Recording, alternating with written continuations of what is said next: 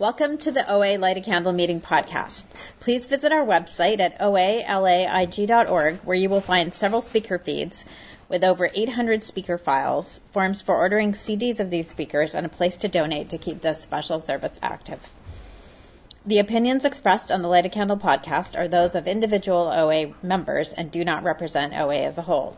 I would now like to introduce our speaker for tonight, Casey.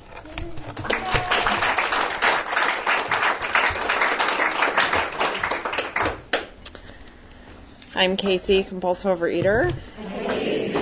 Um, grateful to be here. Very honored to be speaking in an OA meeting. And um, I always preface this when I speak here. I'm, um, that's not my real name. My name's really unique, and so I would prefer um, when, since this is being taped on the internet, to just use another name because I just want the anonymity in my work life and. I want to be able to speak vulnerably and honest in here and um, tell my story and have that within the OA community. So Casey is my Labrador's name, and she's a compulsive overeater, like me. So it's in spirit the same tribe. Um, anyway, um, Okay, so God, I'm so I'm I'm just like I was reflecting on being here tonight and speaking, and I'm so grateful for Overeaters Anonymous. It saved my life. I'll pass pictures around. That was always really helpful for me when I was new, and um, for anyone listening around the world, I'll give the numbers. I'm um, been coming to Overeaters Anonymous for 23 years. I'm 22 years abstinent. I'm a compulsive overeater. Um, I'm an anorexic. I'm a laxative abuser, which really, you know, falls under the bulimia strain of this disease. And uh, 22 years of recovery. I'm um, I've been uh, well over 100 pounds. I've been, you know, uh, I don't know. I mean, to give the numbers, I was probably 240 pounds, something like that. It was a size 22, 24. I've been hospitalized for anorexia, so I have both sides of this disease, you know, 100 pounds up, 100 pounds down, I don't even know. But, um, you know, being 100 pounds more than I am now, um, I was enslaved by the food. You know, I was enslaved by the food. I was enslaved by what the food gave me, what the food did for me, and I'm so grateful for the food. I am so grateful that I had the food to turn to when I was young, and I'm forever grateful that I found a way out because Overeaters Anonymous gave me a way out, and so um, I'll just talk about what it was like, what happened, and what it's like now. Um, I want to welcome anyone who's new. Welcome to the newcomers. Congratulations to the chip t- takers, candles, birthdays. I was so moved by uh, the newcomers and the chip takers. When I was new, I didn't have um, the guts to get up. Like I'd come in late, stay in the back, leave early. I didn't have the guts to come to the room. So whenever I see chip takers and candle takers, like I just get teary-eyed and emotional. And um, I, I'm forever grateful for that because I related to what everyone said. And um, I'll you know, I wrote down a couple of things, and, and at the top of it, I wrote down higher power to remember to talk about my higher power, which is, you know, this being a spiritual program. Um, sometimes I'll share and I'll forget. Like every every step, every tradition, it has a higher power underneath, and every minute of abstinence I have is because of a higher power doing for me what I could not do for myself. Before Overeaters Anonymous, um, I will say that um, every minute was ruled by food obsession, either eating it or not eating food. That was that was my life. It was 24/7 for me. And um, my compulsive overeating started at age 11, um, and um, I, um, you know, just to give a little history, I was I was born in Los Angeles and I lived here till I was seven, and then um, I moved to Aspen, Colorado, with my mom and my sisters when I was um, seven years old, and um, you know that town was um, it was full of uh, activity, lots of people skiing, bike riding. There wasn't, I, I really don't think there was anyone fat there. you know, I think when I started compulsive eating, I felt like I was the only fat person there. And there was a tremendous amount, you know, in the years that I grew up, there was just a tremendous amount of alcohol and drug abuse there. That, so that's what I grew up. I grew up in a resort town and in my household and everything around me, um, it was crazy town. And, um, they were having fun. I was just scared as a kid. You know, growing up in alcoholism is terrifying. And so um, I turned to the food um, at an early age, and it gave me the solace, and it really made me feel um, warm and safe. And um, it was really the ultimate protector for me. And that's why I say I'm so grateful for those years that I was compulsive eating and and diet abuse and um, you know the little snapshots that I find in my inventory was just like I was a big binge eater. Any day that I could be home from school, you know, faking sick to binge all day was like I just remembered that's the only time I felt safe. And um so I'd eat all day, you know, and I had the humiliation of being a fat kid early on where, um, you know, I was called thunder thighs. I was, you know, I, growing up in a small town is just so humiliating going to the grocery store and the drugstore and buying candy and people seeing me come in day after day and there weren't a lot of different convenience stores I could hit. So I was at the same ones, you know, in the same drugstores buying just loads of candy and and things to just knock me out. And um, so my my growing up years were really isolatory. And then when I turned 15, I um, uh, I was dieting. You know, I was I was a pro dieter. I tried every diet in the world. You know, I won't name them all, but you name it, I was on it. I did everything from you know, fat camp to the Schick Center. For anyone who remembers the Schick Center, I'm, you know, everyone I think is people that are younger have no idea what that is. It's like you go to quit smoking and and give up the foods that you want to give up and like you bring in foods that you were trying to give up and they'd hook you up to electric shock treatment. I mean, and I did this as a teenager. It was so crazy and I just did anything to try to get the weight off. And I'd always be, I was a pro dieter. I'd always get the weight off. I was the type of dieter where I'd lose 70, 80 pounds at a time in a very short period and then I'd gain it right back because I had no idea how to do life without excess food. So, um, at age 15, I discovered, um, diet pills from a doctor that gave that overprescribed it to me accidentally. So I had like a mass amount of diet pills which propelled me into anorexia. And I ended up in the hospital after a horse accident, and they kept me in there because I was starving. And um,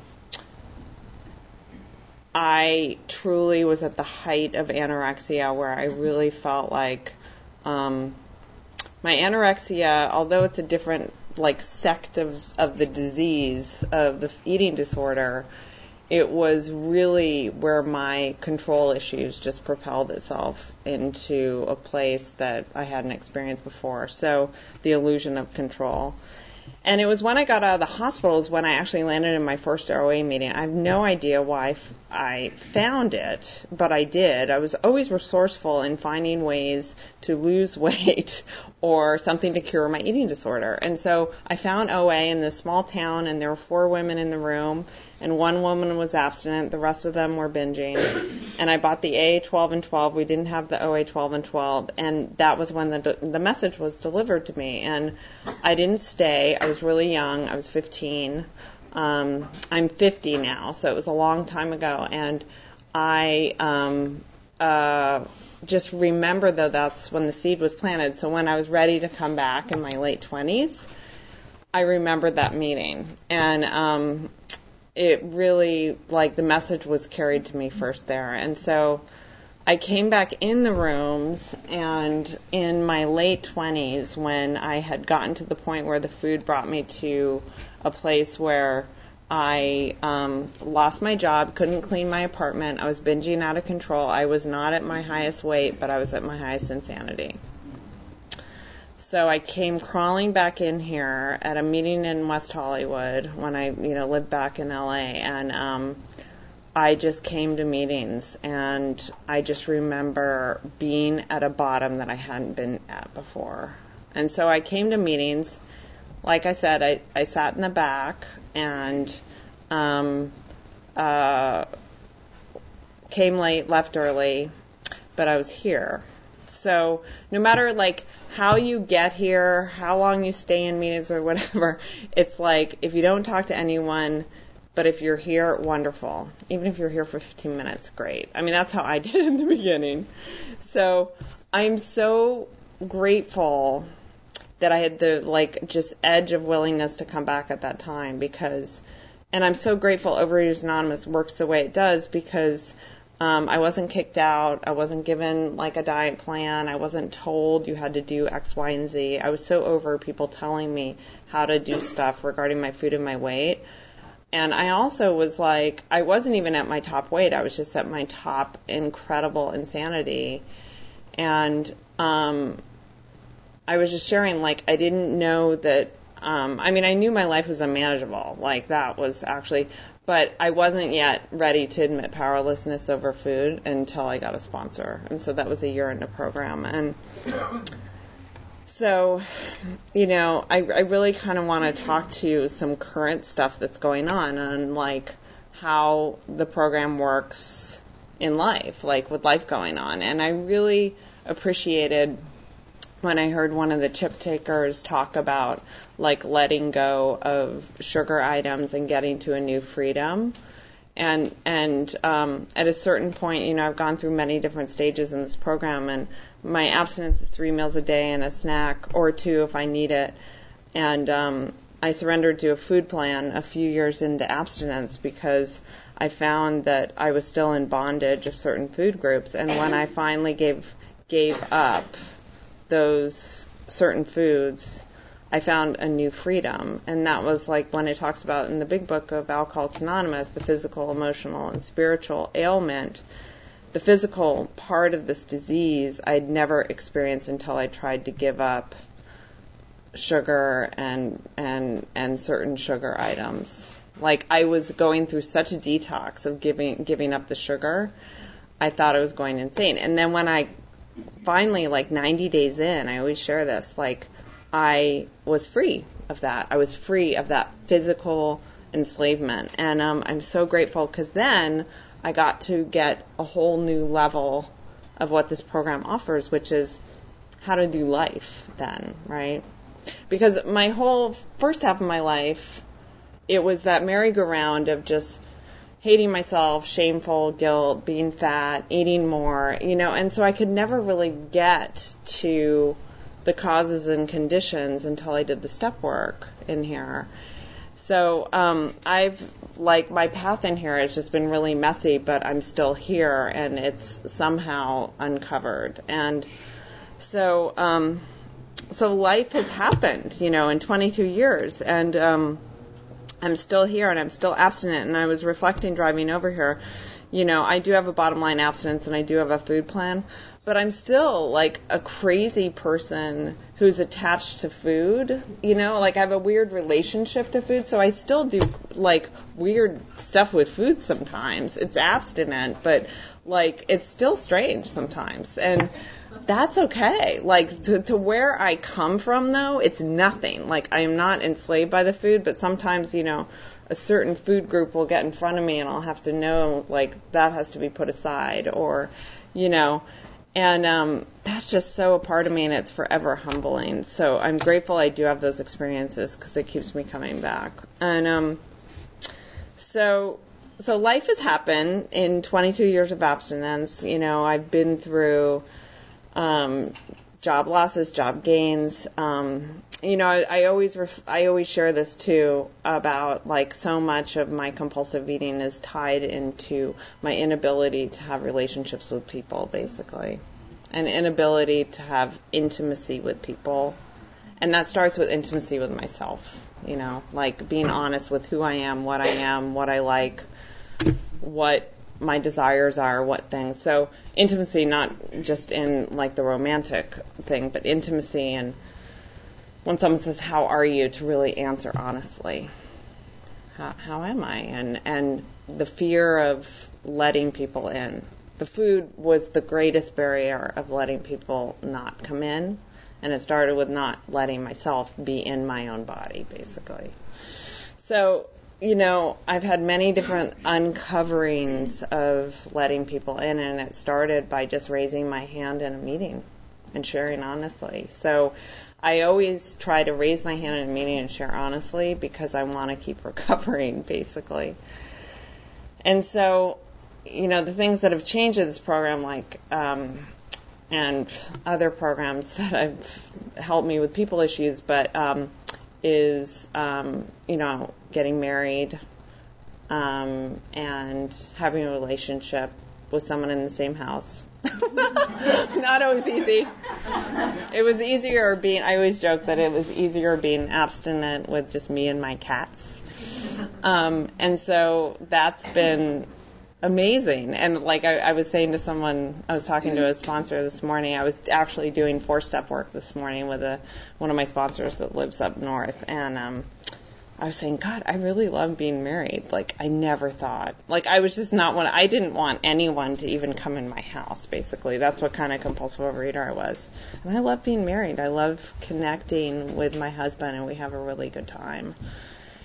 And when my character defects come up, I'm so thankful for um, having the steps because I would not be able to be a sane person in a marriage without the steps. And, um, you know, in the four step that I was working on today, I was looking at, um, there was questions I was answering around guilt and shame. And um, I was in a meeting last night, and um, I was reminding this great, this great um, kind of slogan. There's so many things in here, and I wrote it down. It's like take um, take the me out of blame, and there's just blah blah blah. and that's like my first step. You know, all these resentments of people that did to me and the victimhood and the this and the me, me, me. And it's just like, it's just blah, blah, blah. Like when I really, I was reading this four step stuff and I was like, God, I, and I was joking with her. I was like, I would really like, um, to be talking about them. And then I'm joking. It's like, it's about keeping the focus on myself and my stuff and my character defects. It's not about what other people are doing. And then when I do that, people don't bug me as much. They just don't. When I really like get honest about my stuff and put the mirror up, it's just I have a freer day. Thank God. I mean, these steps are so divine. So it was a great morning of doing four step work. And um, I will also sh- say, okay, so this is also how I work my program. So the last year or so, I have a lot of sponsees, and they save my ass like every single day. I love my sponsees. I love being able to be of service because it always gets me out of the me and myself. So, but I, I realized I was like, one of my sponsors, my sponsor of this program just hasn't been available. Life has happened. So what did I do? I do what I've told other like sponsees to do, which is like work my muscle and build my support system. So I asked someone who has a who I respect who has a ton of time in this program if I could call her in the mornings and we read the big books together and it saves my ass and it just gets me teary eyed because it's like oftentimes I don't know that I need the help until like I get the help. And that's so much about what the food was for me. It was like it just blottoed me out. And it's still like a delayed reaction. Like I always say, like I still have delayed reactions on emotions. Like my marriage is always my litmus, test of like, like if something comes up, I'm like, I need like a day to get back to you on how I'm feeling about this. Like, cause I just, maybe it was just from like so many years of blotting out with the food. Like my emotions take a day to get back to me. so like it took a long time for me to realize, oh my God, I'm depleting what I need. So that's been such a gift. And, um, the big book's coming alive because this person is walking me through the big book like I've never been been taught in a certain way. I've gone through the big book, but not in this way. So I'm very grateful, and I wanted to share that because it's like. Um, I could just glide along helping others, but if I'm not accountable for my stuff, I'd love to swear, but I can't, you know, for my stuff, then what good am I, you know? And so it's really helped me. And then someone in this room who is my outreach buddy, who she and I call each other, and oftentimes we don't get each other, and we just leave messages, and both she and I have like chunks of the same amount of time and similar life stuff with marriages and life and abstinence, and I'm so grateful for that. And so, like, those two things have just changed my world and I'm really grateful. And so I just wanted to share those things and not forget because I could I could stay in the story of you know what it was like. And like okay I, I was really concentrating on like okay so what does abstinence look today like today 22 years?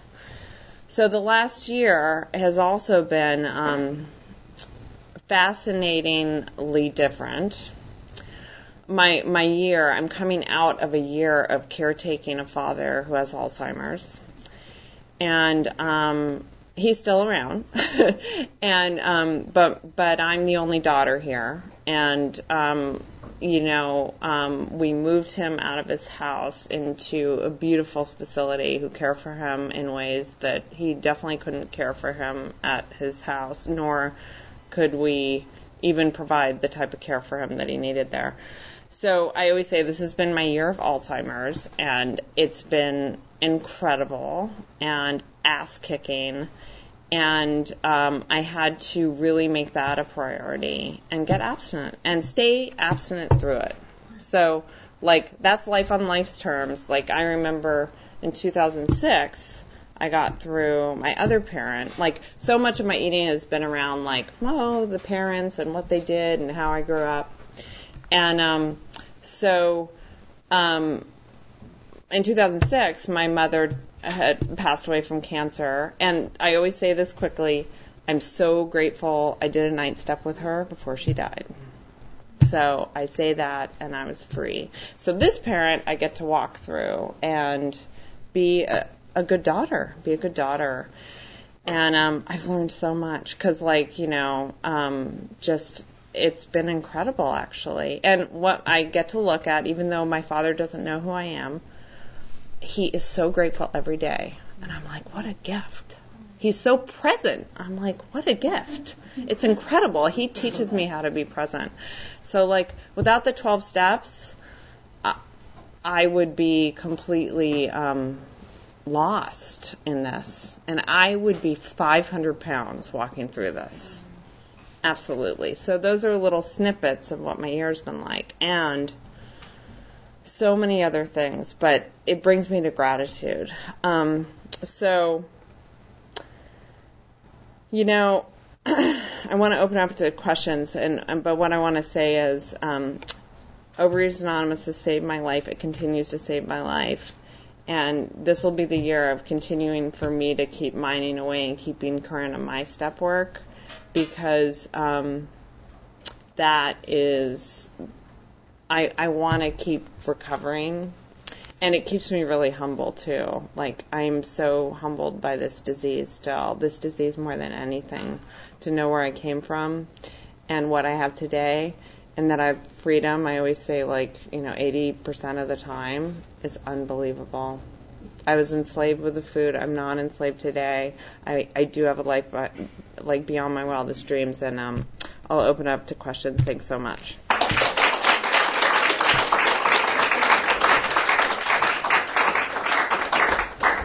Okay. Aaron. Thank you, Casey. How do you define a meal and a snack, and how do you know when you need your second snack? How do I define a meal and a snack, and how do I know when I need a second snack? Snack. Um, okay, so a meal. My sponsor early on taught me the one plate rule. That was really helpful. So even if I'm going to a barbecue, sometimes I pile it high, but it's one plate. And that's imperfect, by the way. Sometimes like I'll go back for veggies or whatever, but for the generally that's like a meal. And I was always taught like protein, grain, vegetable. That's like a meal. That doesn't always look like that. Um, and then um, a snack. Okay, so um, I allow myself to have one or two snacks. I rarely do. I do when I travel. When I travel internationally, I always have two snacks, and in fact, I eat every five hours.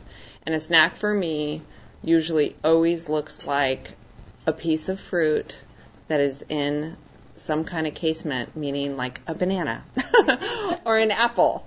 You know, it doesn't look like a vat of grapes. Um, because I don't know what, you know, like I, I can't, or something, you know, within a measured portion. So that's what a snack looks, looks like for me.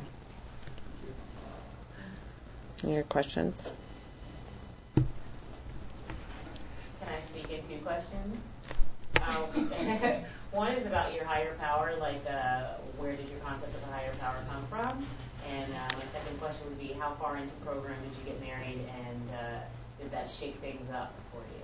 Oh my God, two juicy questions. My higher power and how far into program did I get married and did it shake me up?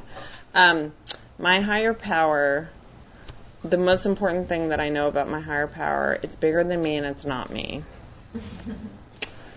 and that it's ever around me. And, you know, I heard when Sponsi took um, a candle earlier about the gentleness. That's the most important thing.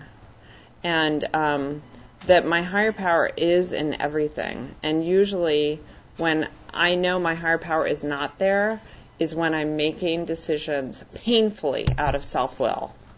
I'm usually have the appearance of my higher power more clearly when it's not there, right? And then I get in tremendous pain and then I get to bring it there. so that's how I can answer my higher power. And by being here, here, listening to you, plugged in, the daily routine, that's how I get, my, like, I'm the run of the mill garden variety higher power. I'm not like the guru's spirituality. Like, it's the tangible thing of doing these things get me my higher power. So the question about how far into program did I get married? Let's see. I got married in 2009. I got here in 1994. So, um, and did it shake things up? Hell yeah! oh my god! But I will say, like, I had to make a lot of like horrible choices throughout my life. Of, you know, I remember. Oh my gosh! I remember my early sponsor said, she said, um, she said, oh, she gave me that no dating for a year of abstinence. And um, I didn't do it perfectly. I did it for nine months. But she did say um, the person that you're going to attract after a year of abstinence is way different than the person you are now because you are going to be different. And that is what I found, like, you know, as I started to really get the center of myself in abstinence, that came first. And then my program comes first in, in my marriage. My husband knows that. He knows that, and he fully respects it. He's a normie, astounding to me. Different relationship to food, but he really respects it and loves it and lets me do my program, and that comes first. I could not be married to someone who didn't understand it or support it because this comes first in my life. So, any other questions? Ari. Do you ever like? I mean, do you ever feel like you got you, you got this, or uh, you get bored with this, or like do you ever experience oh, experience that? Do I ever feel like I got this and I get bored? Um, all the time, and that's my ego. um, no, it doesn't happen all the time. Um, when I mean, 22 years of meetings, and anyone who's been here a long time, you know, it's it's like there are times that I go through where I'm like, I don't want to go to a meeting, and I go anyway. And this is not about, you know, the cool thing about being in program for a long time, like, I really enjoy it. I really enjoy coming to meetings. I love Overeaters Anonymous. There are times where I'm like kind of flatlined about it, you know, and I might need my other program more at that point, but I still come, I still do the routine, etc. But I always say like, this is not about having me to love it here it's about me surviving. Period. Like this disease almost had me dead and I would have died and could die if I leave the room. So it's not about like I need to be skipping and jumping coming in here and loving it every moment. Like, it's about my survival. It's about my medicine. And the cool thing is, the more I go to meetings, the more I love coming to meetings. If I go through periods where life gets big and I don't go to meetings, I don't want to go to meetings. And then I get back to meetings and I love it here again. So, um, but it is the basis of my life, everything. Nothing else comes first. So I know that because I don't, I don't want to go back. So, any other questions? Thank you so much for your share. Um, my question is, do you have a certain, how do you connect to your higher power? Do you do prayer or meditation? Are you talking to your higher power throughout the day? How do I connect to my higher power? Well, oftentimes the way I immediately connect to my higher power is when my sponsees call. Because I hear things come out of my mouth about God and about God running the show that would don't come to me. It comes from my higher power. That's not my natural place. Um, I get on my knees in the morning imperfectly. Um, I do um, writing. Um, I tried. I've been doing AEIOUs at night and emailing them to my sponsor, which always gets me to my higher power because I write about the didwells and the gratefuls, and also the uncover the things that aren't so pretty. And um, one of my, I was just talking to one of my sponsors about one of my weakest step is practice meditation. And but when I do do that, it's unbelievably beneficial. And I also look for higher power in things throughout the day. Like gratitude, when I remember gratitude, I always go back to God. So it's like I answered earlier, like the rudimentary things of just doing this stuff always connects me with my higher power. So that's it. Is that one one more question? What are some of the very first What are some of the very first things that I did that started me out? That's a great question. Um,